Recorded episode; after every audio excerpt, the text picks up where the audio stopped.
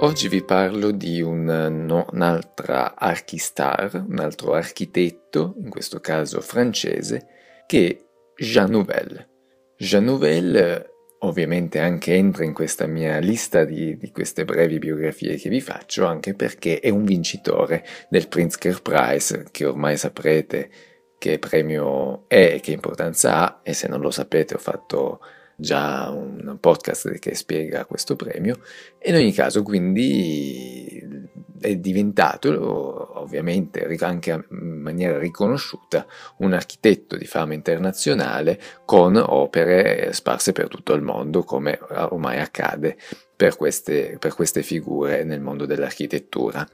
Jean Nouvel esprime un'architettura che onestamente non so bene come spiegarvi, non mi è particolarmente chiara per potervi dire ha un determinato stile facilmente riconoscibile, insomma come cerco sempre di identificare alcune caratteristiche che questi architetti esprimono nel, nel, modo, nel loro modo di esprimere le proprie architetture. Normalmente c'è qualche identificazione, appunto proprio cercando di volervi descrivere in qualche modo la sua architettura, mi sono reso conto che in realtà non posso proprio spiegarvi di uno stile, perché proprio lui stesso critica l'omologazione, critica l'approccio stilistico nell'identificarsi in uno stile specifico, eh, appunto identificabile, quindi è proprio una sua volontà quella di diversificare le sue architetture in base a tutte le varie condizioni sociali, del contesto storiche, della località in cui si trova a progettare. E proprio per questo, analizzando le varie condizioni in cui si trova a progettare, che vengono fuori molte architetture diverse tra di loro. E infatti secondo Nouvelle, che ha sempre, come ripeto, rifiutato questo approccio stilistico, e per lui che rappresentava un handicap, perché rimanere all'interno di un determinato stile si finisce per rinunciare a risolvere determinati problemi. Insomma è quello che appunto lui dice, sostiene, e quello che mi, eh, tra virgolette, proprio una sua frase, quello che mi interessa è la pertinenza di una risposta a uno specifico contesto. E quindi anche qua mette in eh, campo diciamo, un tema molto importante, quello del contesto. Difatti sicuramente si adatta e prende spunto dal contesto in cui si trova. Per esempio mi viene la più eclatante delle, delle, tra le ultime architetture che ha creato, che è la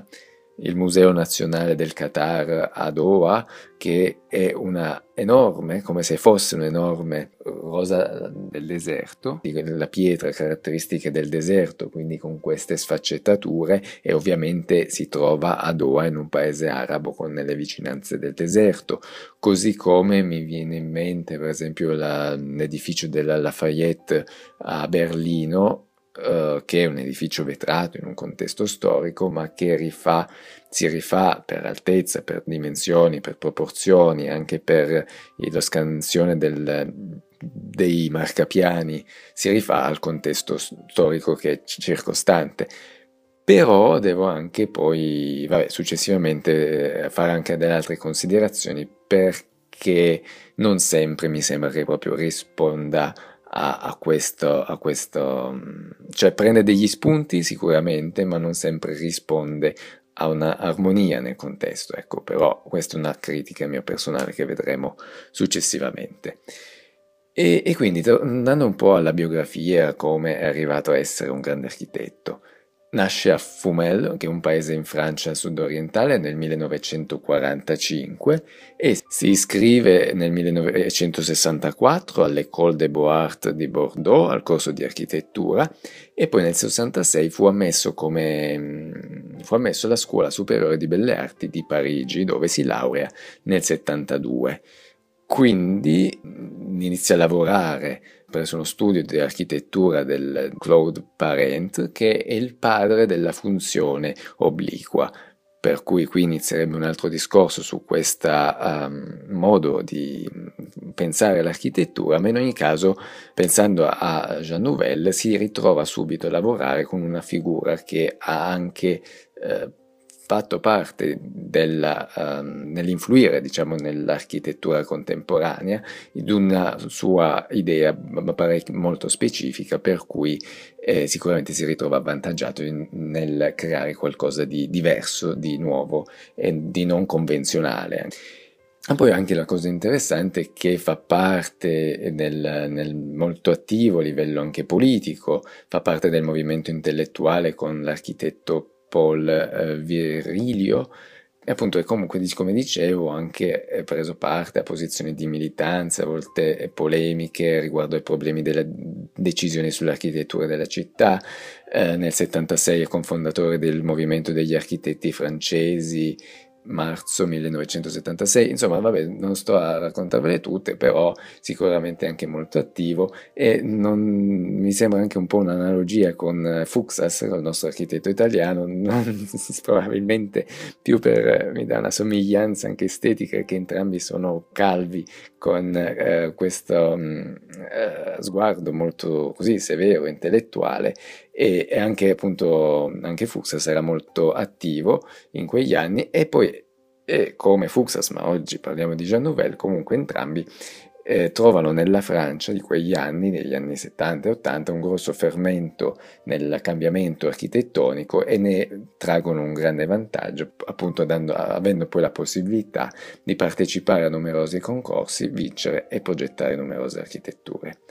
E poi ovviamente, insomma, come sappiamo, vi ho già detto, è un grande architetto, progetta in tutto il mondo, ha vinto numerosi premi di architettura, ma anche design. Non dobbiamo dimenticare che il suo contributo nel, molti oggetti industriali è anche opera, opera sua. E come dicevo, ha vinto numerosi premi dalla è stato nominato dottore honoris causa all'Università di Buenos Aires, nel 2000 ha ricevuto il Leone d'Oro della Biennale di Venezia, nel 2001 gli è stata assegnata la Royal Gold Medal e infine nel 2008, come vi ho già detto, è stato insignito del premio Pritzker. E eh, una curiosità che purtroppo risale nel 2010, ho cercato nelle notizie più recenti ma velocemente ma non ho trovato niente, e secondo Magazine d'architettura, un giornale francese, lo studio di Jean Nouvel è, era secondo in Francia per fatturato con 49 milioni di euro guadagnati quindi non pochino, però era secondo dopo quello di Renzo Piano. Ecco una piccola curiosità che risale al 2010, ma magari se la giocano ancora oggi. Anche se forse Renzo Piano non esce proprio vincitore nel fatto che probabilmente dichiara molto più del suo operato in Francia e non in Italia, ma questo è un altro discorso. Quindi tornando all'architettura di Jean Nouvel, come dicevo guarda il contesto, guarda alla storia, guarda determinate caratteristiche e crea un'architettura. E quindi mi piacerebbe insomma iniziare dal, da uno dei suoi primi edifici che poi l'ha reso famoso, che è l'Istituto del Mondo Arabo che si trova a Parigi. In questo caso è un'architettura abbastanza semplice, molto vetrata, ma la caratteristica principale è quella di una facciata che è rivolta a sud per cui crea delle, una tecnologia molto complessa, anche una sorta di diaframma come quelle delle macchine fotografiche che si può aprire o chiudere, per appunto far entrare più o meno luce, proprio anche perché si trova a sud e quindi il problema è della protezione dai raggi solari. E quindi questo diaframma a me dà anche un'idea, un ricordo di quei pattern, di quei disegni del, appunto, del mondo arabo. Quindi prende un po' di storia, la, una problem- risolve una problematica relativa all'irraggiamento solare, prende della tecnologia moderna, contemporanea e la applica in una facciata per poi insomma costituire anche l'intera architettura. Questo è un po' un modo per capire e spiegarvi come va a concepire un'architettura. Sicuramente, come vi ho già detto, sono molto diversi tra di loro i vari edifici che progetta, però ecco, tutti hanno qualche caratteristica che li rende interessanti. Anche se poi devo anche in parte criticare queste archistar che troppe volte, ecco, per osare, per fare qualcosa di diverso, ci dimentichiamo del, anche di una sostenibilità anche ecologica, ma soprattutto una sostenibilità anche economica che non è eh, irrilevanti, soprattutto negli ultimi progetti, ma poi magari si va negli Emirati Arabi, nel Qatar o soprattutto in Cina, per cui ancor più danno la possibilità di esprimere delle architetture grandiose ma, ma uh, economicamente folli. Ma questo insomma dai, è un altro discorso. Continuando con le opere di, di, di Jean mi, mi, preme anche eh, spiegarvi per esempio il, un ampliamento, una ristrutturazione totale del, dell'opera di Lione, che è un altro edificio che non sono molto favorevole nel discorso che lui guarda al contesto perché in questo caso il contesto è storico, è un contesto di edifici ottocenteschi ai lati in questa piazza dove si trova l'opera di Lione e lui va ad mettere un volume che è quasi il doppio, se non il doppio, dell'altezza rispetto all'edificio esistente al di sopra, quindi un'enorme volta a botte per appunto ampliare questo edificio. E in questo caso non riesco veramente a contemplare e giustificare il fatto che guardi al contesto quando ecco, è una sproporzione nel, in quel contesto in cui si trova. Ecco, questa è una mia opinione personale, insomma, un, un po' quando mi appunto sento parlare che riguarda il contesto e vedo quest'opera, come così magari mi viene anche in mente il museo, l'ampliamento che ha fatto il museo Reina Sofia a Madrid, lì si trova una zona magari un po' più periferica, c'è una strada molto grande per cui magari dà meno nell'occhio, però ecco il, la proporzione tra l'edificio storico e l'ampliamento che fa e con la tecnologia che mette, e con i colori e con diciamo, l'architettura in genere, troppe volte ecco, io non ci vedo una grossa attinenza, non ci vedo questa attenzione di cui lui parla lui guarda magari il contesto come spunti di riflessione per creare qualcosa di nuovo, di diverso. E poi, appunto, come vi dicevo, stava sempre edifici più grossi, più appariscenti e anche più costosi, come appunto magari gli ultimi, eh, passando dal, um, come vi ho già citato, il Museo Nazionale del Qatar a Doha, con questa forma molto bella, interessante, della, della rosa del deserto, che si rifà alla pietra del deserto in Qatar o passando al Louvre di Abu Dhabi, un altro edificio colossale con una cupola enorme fatta di otto strati intrecciati tra di loro. Ecco, la critica che facevo anche precedentemente, quando queste architetture forse poi risultano secondo me eccessive perché se avessi proposto io di spendere magari 300 milioni per una copertura e poi mettergli quattro edifici cubici all'interno mi avrebbero riso in faccia, ma in realtà quando poi vengono fatte queste architetture da Archistar eh, sono anzi osannate e, e apprezzate da tutti.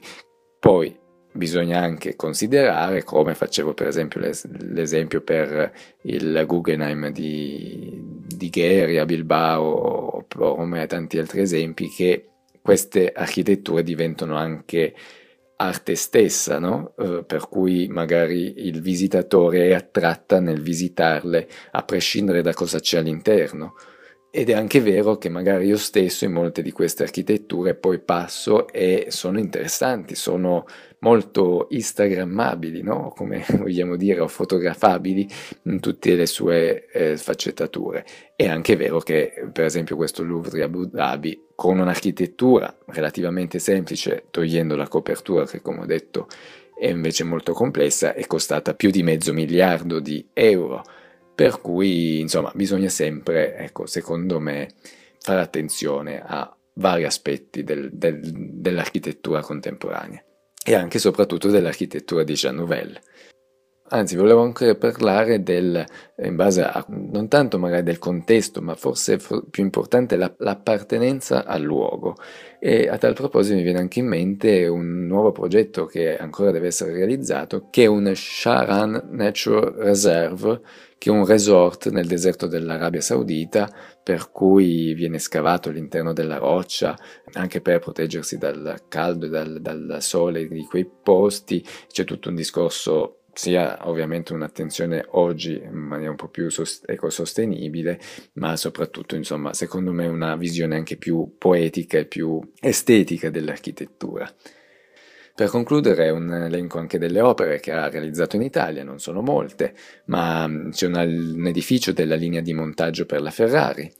poi delle soluzioni architettoniche per il mini metro a Perugia, che un, appunto ha studiato le stazioni e questa, questa mobilità alternativa a Perugia. Poi nel 2008 ha realizzato anche un padiglione B della fiera di Genova, anzi e precedentemente nel 2003 anche il Chilometro Rosso, che è un parco scientifico e tecnologico a Bergamo. E poi ci sono anche altre piccole altre cose, ma insomma meno, meno importanti.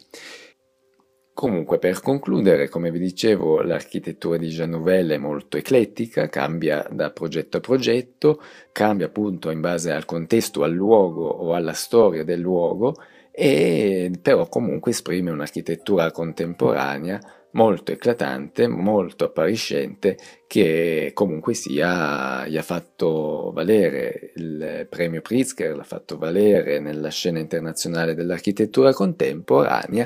e fa sì che ne parli e innegabilmente è un architetto interessante dei, dei giorni nostri.